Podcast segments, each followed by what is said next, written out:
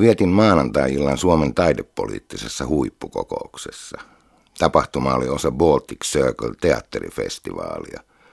Puolueiden edustajat esittelivät taide- ja kulttuuripoliittisia ohjelmiaan.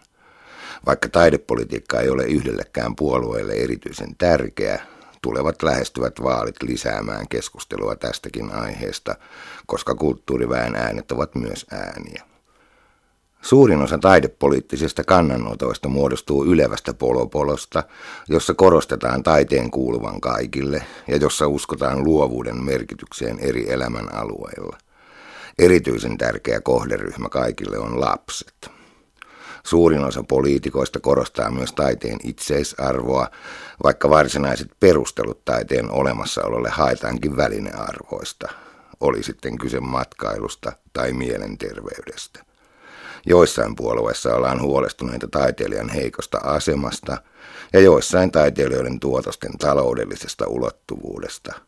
Voidaanhan taidetta tarkastella myös lisäarvona.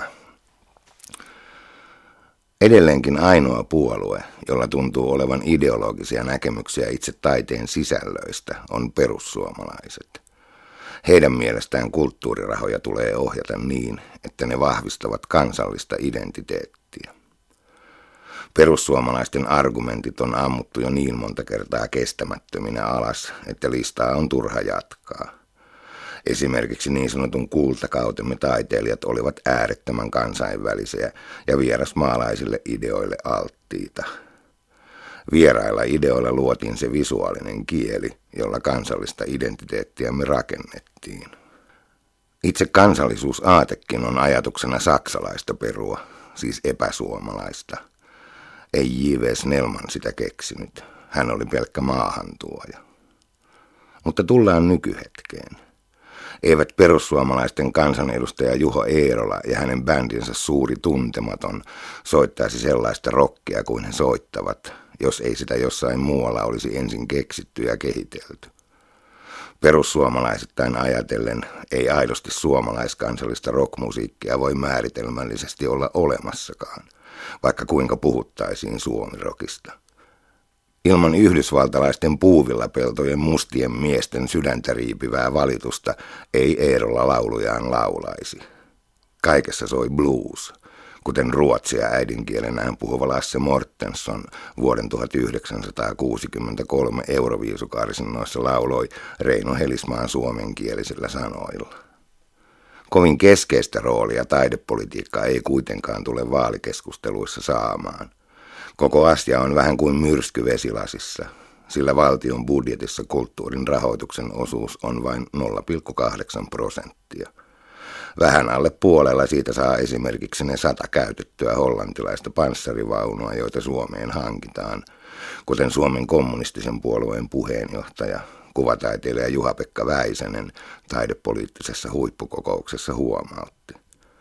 Perussuomalaisten taidepoliittinen keskustelun avaus on kuitenkin ollut tervetullut ja kiinnostava. Koska globaali maailmamme rakentuu edelleenkin suurelta osin kansallisvaltioista, on mahdollinen kansallinen identiteetti aito ja legitiimi keskustelun aihe.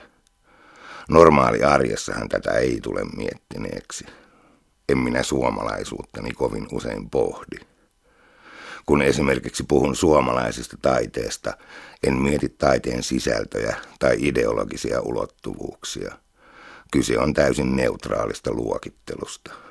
Suomalainen taide on minulle suomalaista, jos sitä tekee joku suomalainen.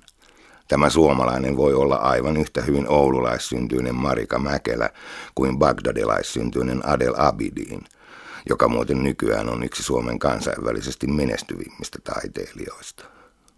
Jos uskomme politiikan tutkija Benedict Andersonia, jonka mukaan kansallisvaltiot ovat kuviteltuja yhteisöjä, voisimme kuvitella esimerkiksi Abidinin osaksi suomalaiskansallista suurta tarinaa.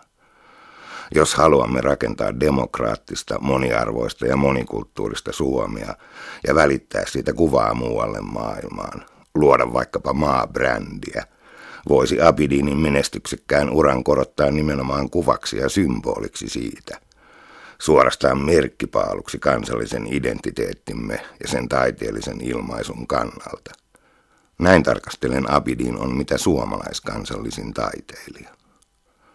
Jouduin miettimään tätä asiaa, kun olin katsomassa eilen Helsingissä avattua virolaisen maalaustaiteen näyttelyä. Näinkö jotain virolaiskansallista? En varmaankaan. Mutta tarkemmin ajatellen taisin kuitenkin nähdä. Kaikilla kansallisvaltioilla on oma eriskummallinen historiansa, joka heijastuu myös taidehistoriaan.